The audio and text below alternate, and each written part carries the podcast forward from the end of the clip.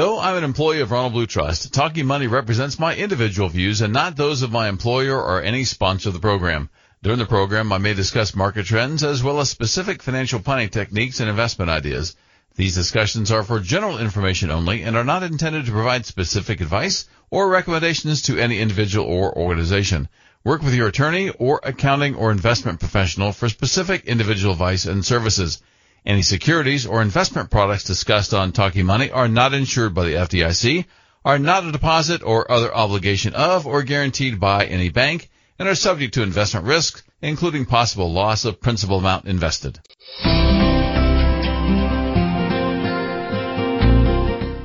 You're listening to Mike Miller. This is Talking Money. So glad to have you with us today, especially if you are a new listener to Talking Money, either the radio show or the podcast. We welcome those listeners to us from the Charlotte, North Carolina area.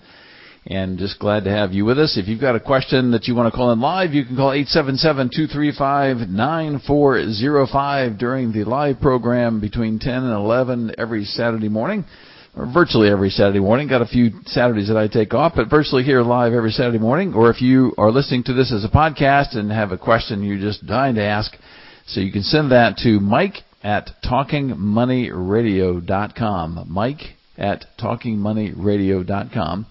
If you want to listen to the former shows that we've got, some other information that you might want to learn about, go to Talking Money Radio, TalkingMoneyRadio.com.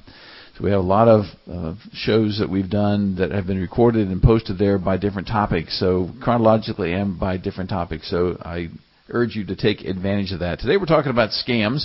We don't want you to be scammed. This is not a scam, but of course, how do you believe somebody that's scamming you that says, no, this is not a scam? So nobody that's scamming you is going to say, I'm scamming you, and you can believe me, trust me, I'm honest. And so the more somebody talks about that, the more suspicious you ought to be. So be careful with that. So back in 2018, Mitch Anthony wrote an article. He had written one that talked about how he had been conned. And then the follow-up article, several people responded to his article talking about some of their experiences that they had when they were conned. So I'd love to hear yours. We're not trying to get you to fess up on something that you were conned about, but maybe you had one that you were almost conned about or somebody tried to con you and you were able to foil that and not be taken advantage of. So that's 877-235-9405, or send your story to Mike at TalkingMoneyRadio.com. So one of the respondents said that he didn't lose personally a lot of money, but his parents did, $900,000.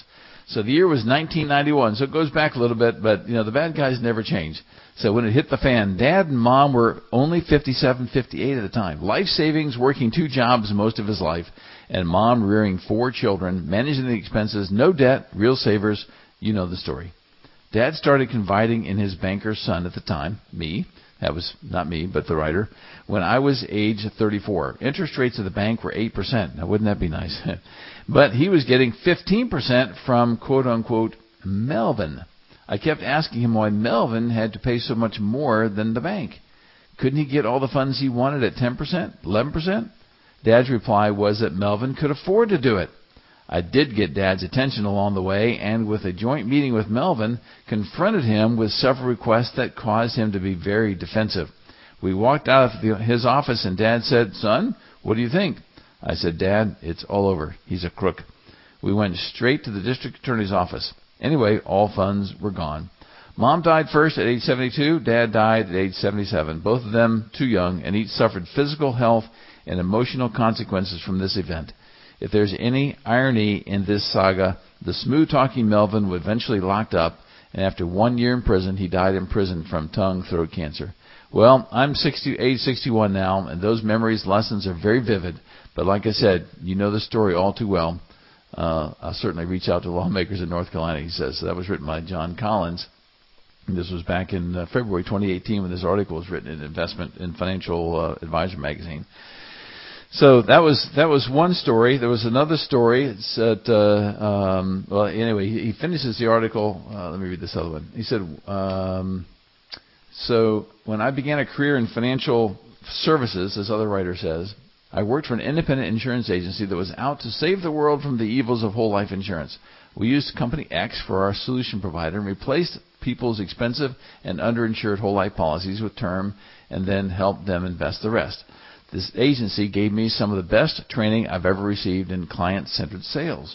About 10 years ago, I got a call from one of the founders of that agency that his former co-founder was going to prison for embezzling about $9 million from his clients, also offering them promissory notes for an investment in his own firm. His clients, get a load of this, his clients were lifelong friends, and he was in his 60s at the time. He eventually served 7 years in prison, but that didn't help the people he swindled. Some non-English-speaking Lithuanians from his Chicago neighborhood. He was Lithuanian and played on this to gain the confidence and their money. And you know what? I thought he was one of the most honest people I had ever met. I worked with him for 7 years, and he was an amazing guy, but I have no sympathy for him.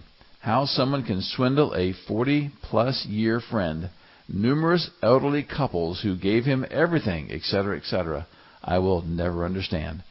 He starts, Mitch Anthony finishes the article, any of us could get fooled, and some of us have. I would be careful about saying it could never happen to me.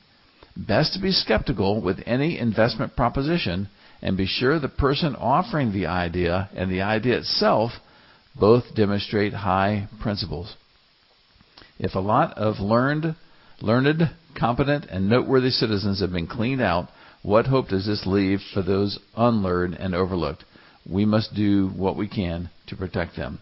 So that's a couple examples again of real life examples of people who have fallen prey to scam artists or investment people. You know, we've all heard and said how many times, if it sounds too good to be true, it probably is.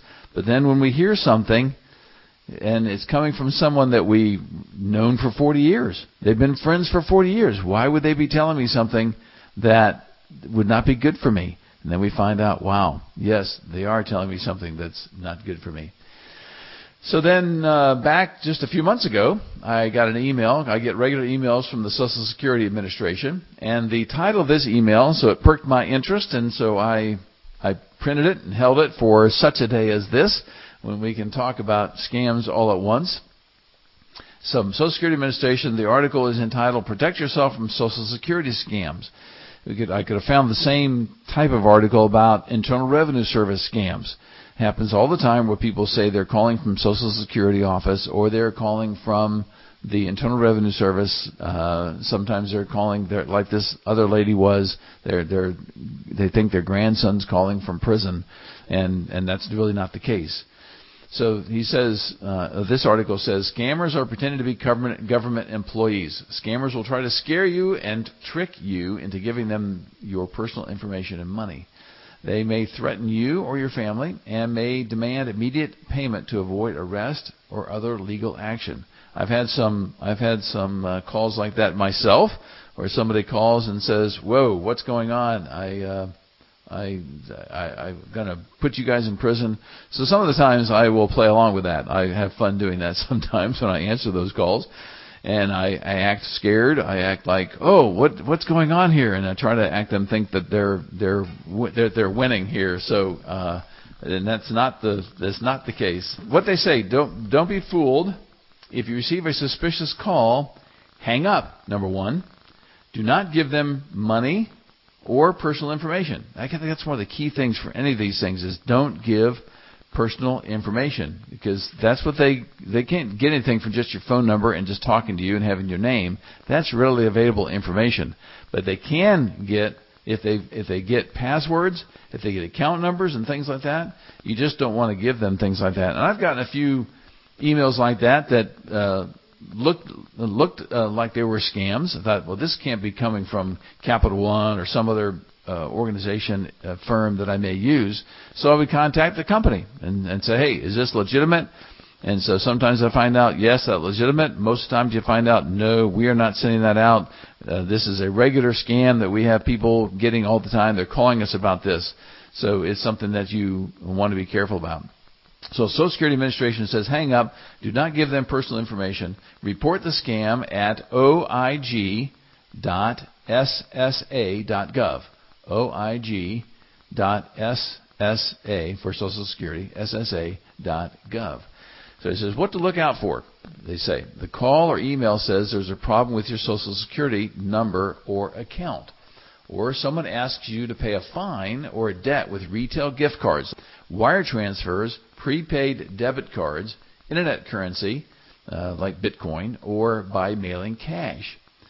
Scammers pretend they're from Social Security or another government agency. Caller ID or documents sent by email may look official, but they are not. And usually if you look at the actual email, and you may see part of the email that looks like the company, but then you'll see a whole bunch of other things in there that don't look right. That means it's not coming from that company. And then callers may threaten you with an arrest or other legal action. So here Social Security says may call you in some situations, which I think is rare, but they will never, they say, threaten you. They will never suspend your Social Security number. They will never demand immediate payment from you.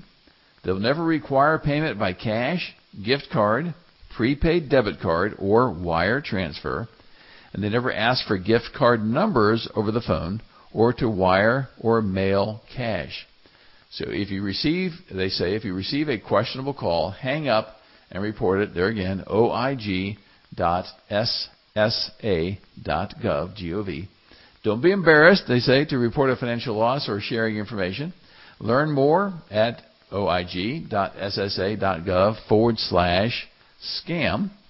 And, of course, share this information with others, it says, which is what I just did. So I just shared all this information to you. But you can go to oig.ssa.gov/scam if you want even more information about that. 877-235-9405 is the direct line to the studio. 800-588-7526 is the number if you want to get more information about working with an advisor that shares your values and biblical worldview. We'll be back with more of Talking Money in just a few minutes. Ronald Blue Trust is pleased to sponsor Talking Money. Ronald Blue Trust is a company with a vision to see individuals and families practicing biblical stewardship and experiencing freedom from economic fear, bondage, and conflict. They want their clients and their families to enjoy debt-free living, free to answer the call to ministry or whatever their passion is, feeling at peace with their investments and the way they are being professionally managed to help accomplish their financial objectives so they can focus on other aspects of their lives, and help clients make wise financial decisions, live generously, and leave a lasting legacy. As a trust company, Ronald Blue Trust Advisors come alongside the next generation to help transfer your values and help you leave your lasting legacy. If you're a business owner, the Business Consulting Division can help you define your company's culture and, very importantly, then help convey that culture to the next generation of leaders in your company.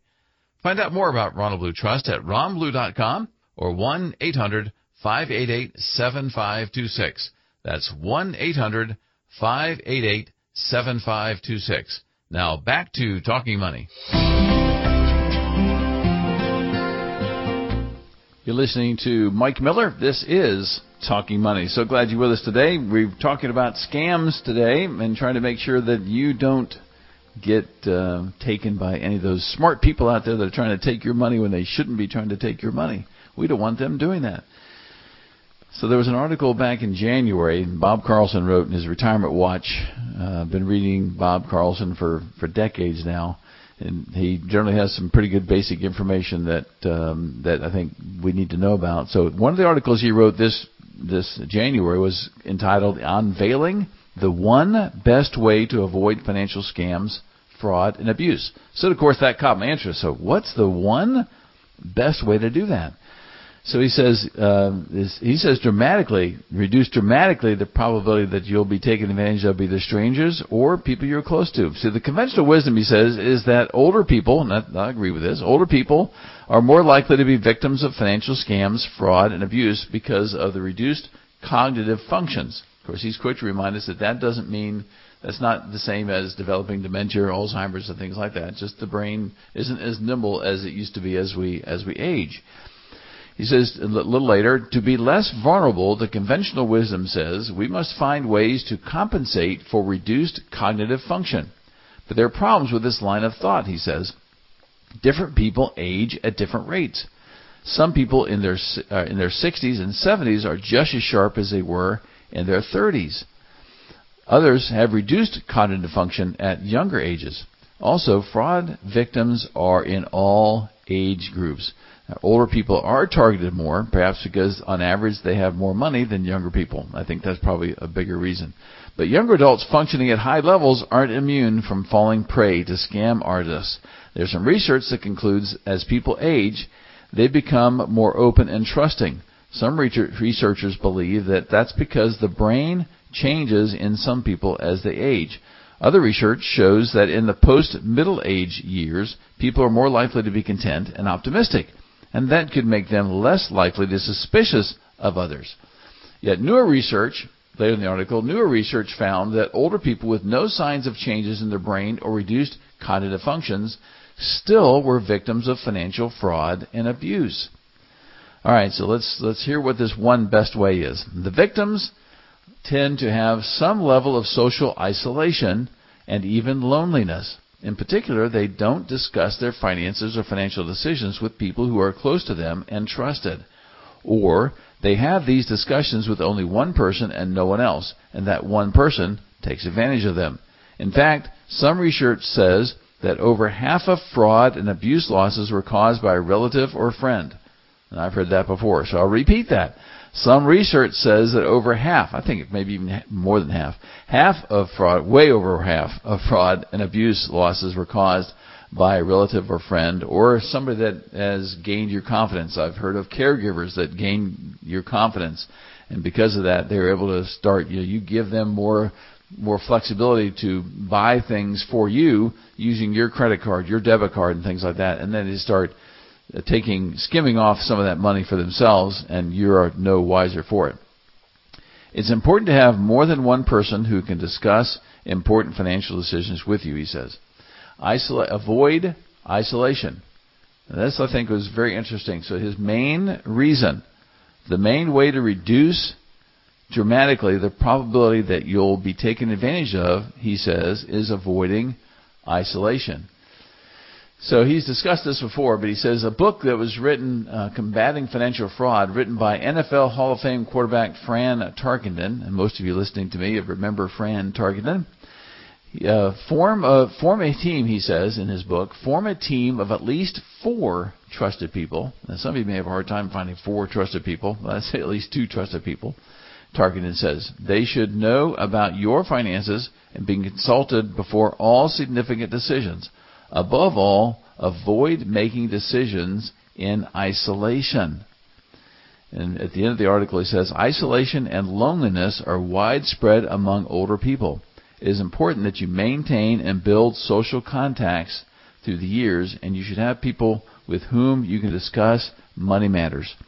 So the lady whose mother died, and the father was living by himself, and he was writing checks and then kept writing checks even though he'd already written checks to this political organization that he kept getting solicitations from.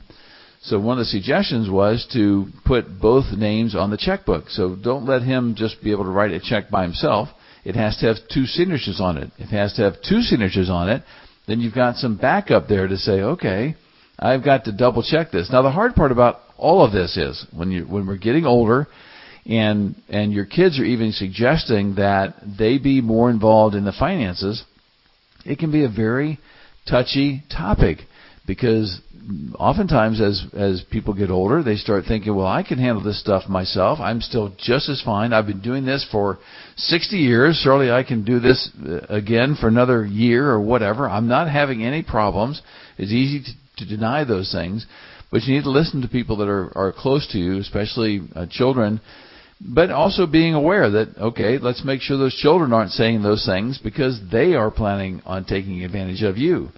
So that's why more than one child can help. But I've been involved in a number of family situations over the years where there just weren't family members or children that, especially 2, that the parents really had enough confidence in to share that kind of information with them.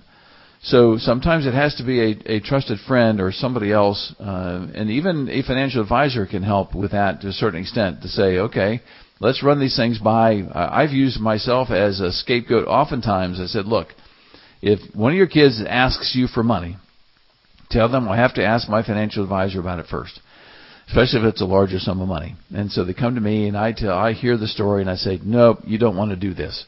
And so then they can go back to the child or whomever's asking, even if a friend asks for that money, and say, well, my financial advisor said I shouldn't do that.